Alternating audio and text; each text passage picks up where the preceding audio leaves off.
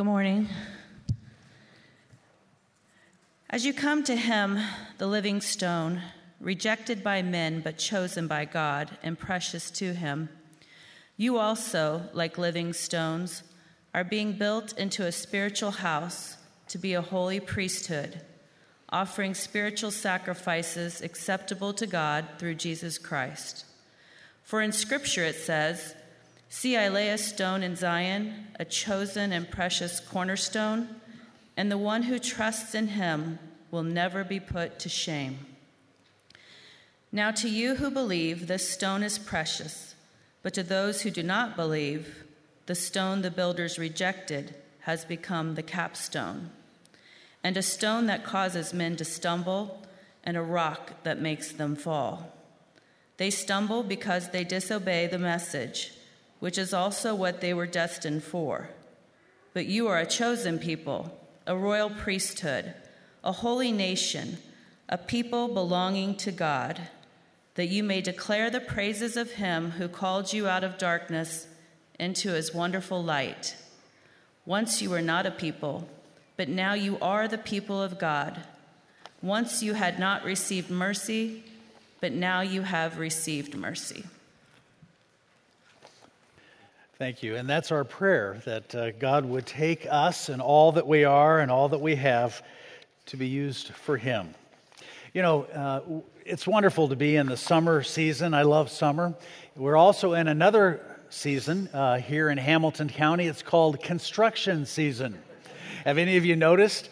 Uh, where I live over in Carmel, there are nine new roundabouts count them, nine that are being were, uh, built. And I'm sure that over here in Fishers, there's just as much construction. Uh, you know, you start in one place and you try to get to it, and all of a sudden you hit a barricade and it says road closed ahead. And uh, not only that, but there's detours. And, and then when you add to that uh, fun runs and festival parades and all the other things that we have during the summer season, and you realize that getting from point A to point B can be quite a challenge. Well, that kind of summarizes also the landscape of spirituality at the time of a man, a monk by the name of Martin Luther, during the 16th century. And remember, the world was just coming out of what was called the Dark Ages or the Middle Ages and the Renaissance. People were starting to wake up and they were starting to think for themselves. And one of those was this monk by the name of Martin Luther. And as he looked around at the landscape of the church, he realized that so, many of the, so much of the leadership of the church was putting up barricades, was closing the road so that normal, kind of everyday people wouldn't, wouldn't have a meaningful relationship. They couldn't be sure that God loved them and forgave them. And uh, part of that was the fault of, of the leadership of the church. In fact, another name for the Pope is pontiff. You've heard that name before. And pontiff means bridge builder. And the, the spiritual leadership of the church was supposed to be helping to build a bridge for people to have a relationship, but in, Instead, oftentimes they were throwing up barricades, rules, and regulations that you needed to follow. You had to pay certain money, like indulgences, in order to, to assure that you were right with God. And Luther looked to the scriptures and said, No, that's not the right way. He says, God loves you just the way that you are. For God so loved the world that he gave his only begotten Son. It's through Jesus, then, that we can have life with God, that we are saved by grace, and we simply receive it through faith. It Martin Luther said it was like scales falling off of his eyes. And all of a sudden, it opened up to the normal, average person the road to certainty when it came to their life with God. It was a marvelous thing. Well, something else happened at this time. As Martin Luther went back to the scriptures, he realized that not only are we saved by grace through faith, but as he searched the scriptures, he also came upon passages that said that every baptized believer is special to God and is used by God for his kingdom purposes.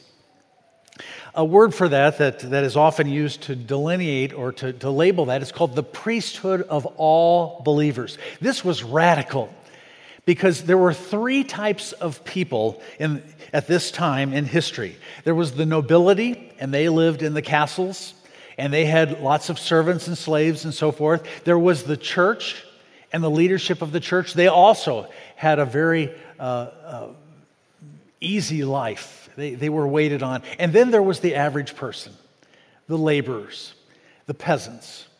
And up until this time, the peasants were were, were not seen as being very valuable. They couldn't even read the language of God, which at that time was Latin. And that's why, oftentimes, in the beautiful cathedrals that uh, I visited just a couple weeks ago, they had these wonderful stained glass windows. And the reason they had the stained glass windows so that people could understand the story of God, the salvation history, because they couldn't read it. And so they saw it like in motion picture form in their, in their beautiful stained glass windows. But then things changed. As the Holy Spirit spoke to Luther and others, they realized that every believer has a right to go straight to God. That you don't have to go through Mary, you don't have to go through saints, you don't have to jump through a bunch of hoops uh, that the church invented at that time, you don't have to pay indulgences, none of that. You go right to the Lord because Jesus is the way, the truth, and the life. There is one mediator, one God, and that's Jesus Christ. Well, the priesthood of all believers became a doctrine that came out of Scripture. And you heard this passage, Juliana just wrote, read, read it a few minutes ago.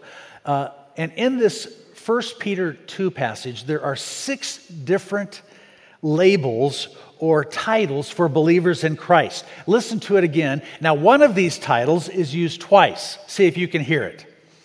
As for you, Peter's writing to believers, come to him, the living stone, because you also, like living stones, are being built into a spiritual house to be a holy priesthood, offering spiritual sacrifices acceptable to God through Jesus Christ.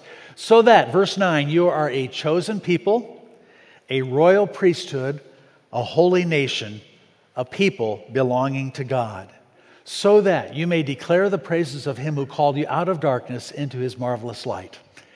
So, did you catch what's the term that's used twice? Priesthood. The priesthood of believers. A priest. You are a priest. And you say, well, what does that mean? Me, a priest? Uh, especially, you know, at that time of, of, of history, but also today, the devil, the world, and our flesh is always tempting, pulling on us to say, You're, you're worth nothing. You're not a priest. God can't use you. You're a sinner.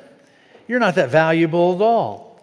And yet, by God's grace, God comes to us and He makes us usable. He adopts us into His family so that indeed we are chosen, we are royal, we belong to Him. Now, when Peter wrote this, he was writing to Jewish Christians primarily. And they knew all about what a Jewish priest was like. And there were three functions that the Jewish priest was mainly involved in. First of all, they were involved in intercession on behalf of the people. Another word for intercession is prayer. And so they prayed for the people. Second of all, the priests served as a bridge between the people and God, especially when it came uh, to their to their sacrifices. And they would sacrifice on behalf of the people uh, various animals and other kinds of crops and so forth uh, as a way to honor God on behalf of the people. A third thing that happened is they proclaimed then the truth of God for his purposes. They shared that God loved them and cared for them. So those were the three aspects. They, they prayed, they sacrificed, and they proclaimed. In his commentary on this section in 1 Peter, Martin Luther, recalling the Old Testament priests and this passage in 1 Peter, wrote these words. He says, Christ is the high and chief priest anointed by God himself. What did he do? He sacrificed his own body for us, which is the highest form of the priestly office. He then prayed for us on the cross. And in the third place, he proclaimed the gospel and taught all men to know God and him himself. Three things that Jesus did. And then he goes on, consequently, all Christians have the authority, the command, and the obligation to do those three things to preach, to pray, and to offer themselves as a sacrifice to God. So there you have it. God calls you a priest. And what does that mean for us? What does it mean for you in your life? It means that as God has come to us, He wants to move through us. And He wants you to be involved in me in three things. The same three things. First of all, we pray. What, a, what an honor it is and a privilege to be able to pray. And we are told to pray for the leaders, for those who are in authority. We pray for those who point things out to us teachers, pastors. We pray for those who are closest to us, our family members. We pray for those who are in need. We pray for ourselves, but we pray.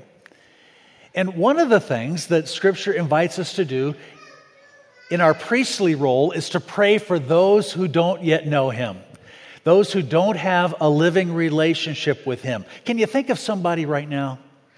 Think of somebody you know who doesn't have a meaningful, a living relationship with Jesus as their Savior. And just in this time, just breathe a prayer. Say, Lord, open up a door for them somehow that they can know you, so that they can love you. And then that prayer could continue and say, and open up a door for me to be able to talk to them in a meaningful way and to share my faith with them. But it all starts with prayer.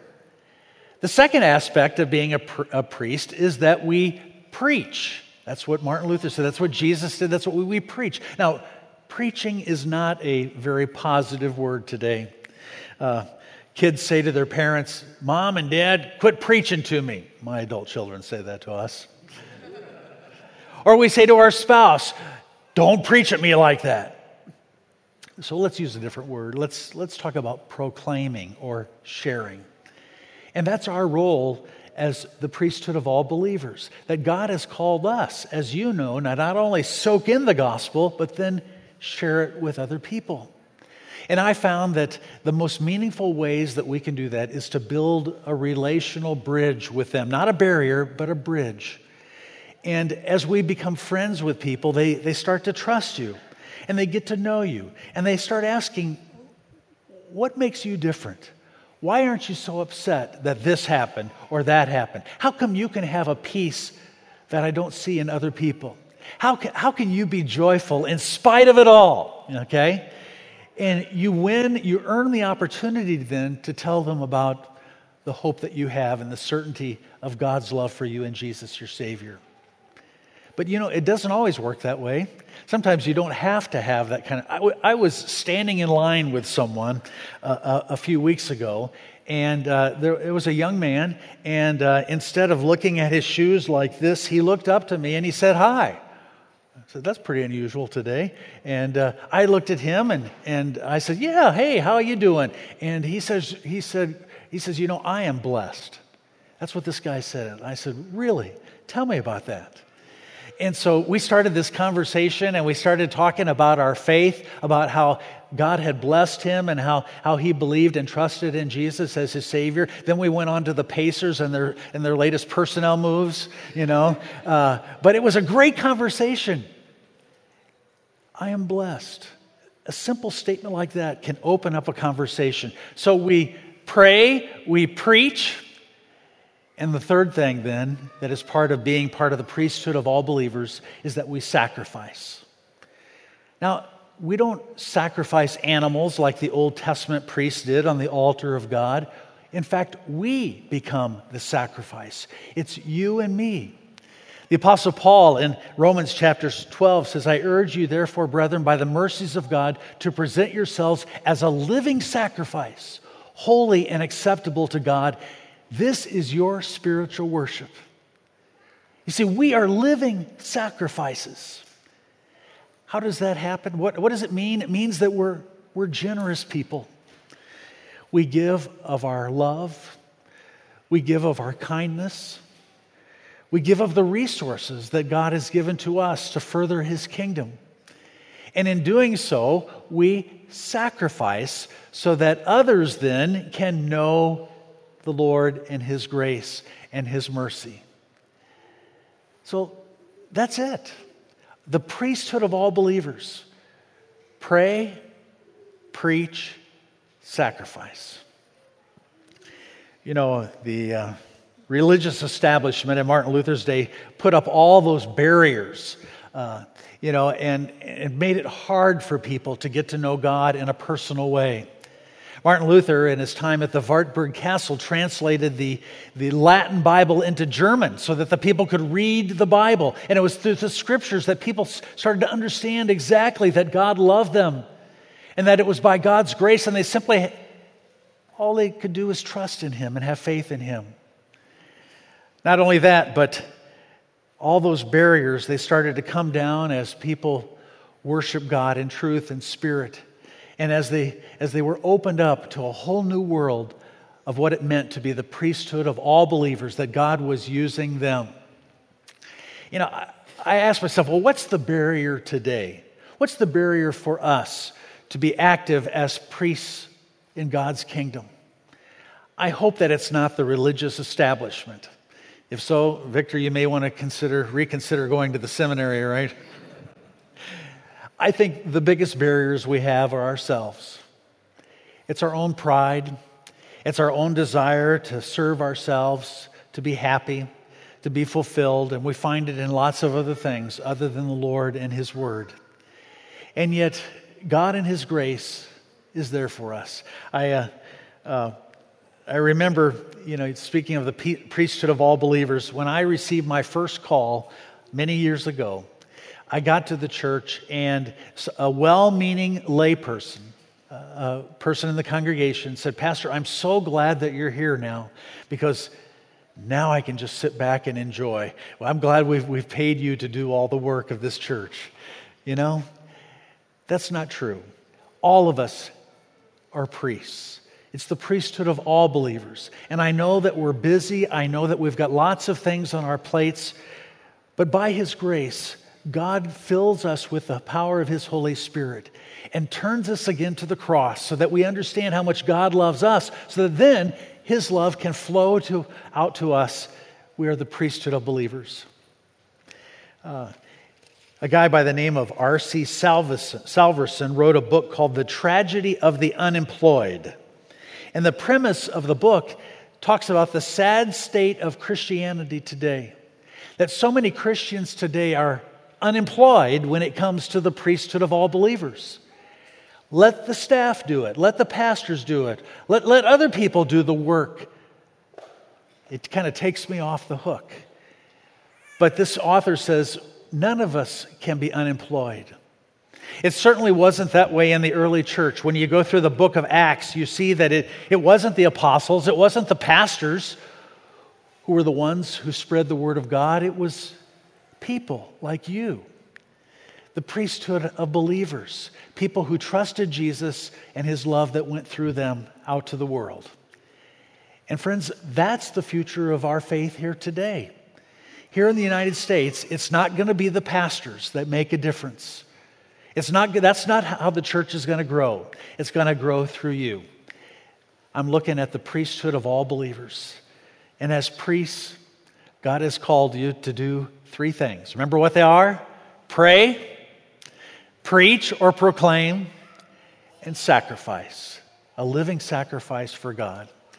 May the Lord help you to, to make that happen in your life and in your heart. Amen.